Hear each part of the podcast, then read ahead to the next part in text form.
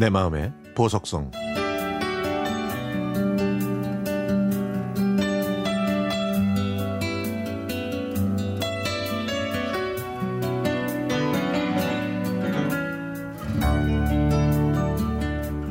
제가 어렸을 때 동네에 전빵이라고 부르던 작은 가게가 하나 있었습니다.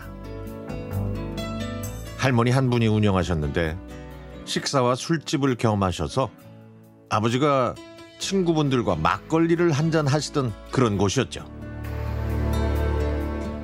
그날도 아버지가 늦으셔서 그 가게로 찾으러 갔더니 가게 안에는 할머니 대신 낯선 아주머니가 계셨습니다. 제가 쭈뼛쭈뼛 들어갔더니 아주머니께서 저를 반겨 주시면서 뭘 사러 왔냐고 물어보더라고요. 아버지를 모시러 왔다고 하니까 아주머니께서 아버지가 준비하시는 동안 과자를 하나 줄 테니까 골라보라고 하더군요. 나중에 어머니를 통해서 그 아주머니가 전빵 할머니의 딸인데 젊었을 때 파독 간호사로 갔다가 큰 병이 나서 돌아왔다는 얘기를 들었습니다.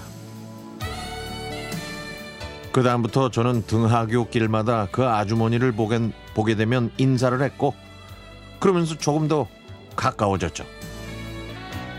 사실 저는요 전방에 가는 게 싫었습니다. 왜냐하면 어머니는 저한테 외상 심부름을 많이 시키셨거든요. 그날도 어머니 심부름으로 전방에 갔더니 아주머니께서 방에서 LP판으로 음악을 듣고 계셨습니다. 안녕.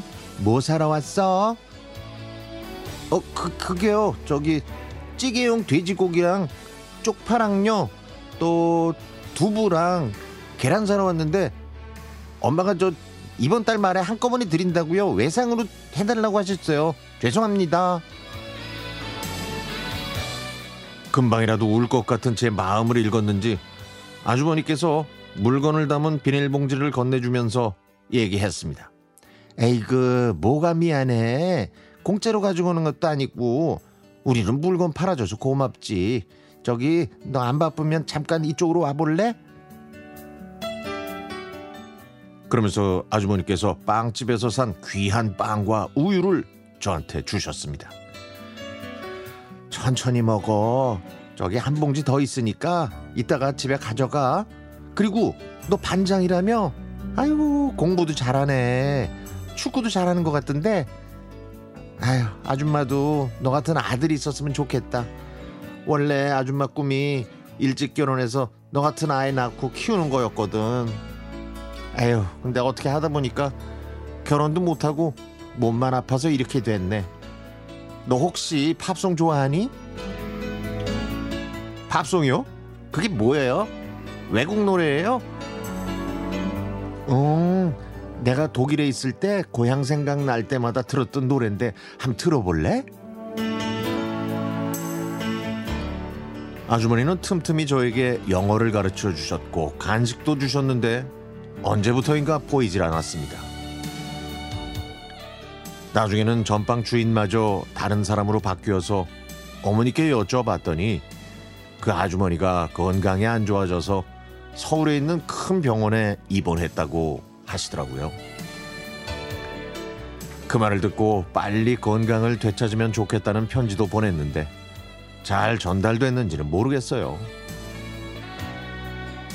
세월이 흘러 우연히 본 영화에서 예전에 그 전빵 이모가 저한테 들려준 팝송이 흘러나왔는데요.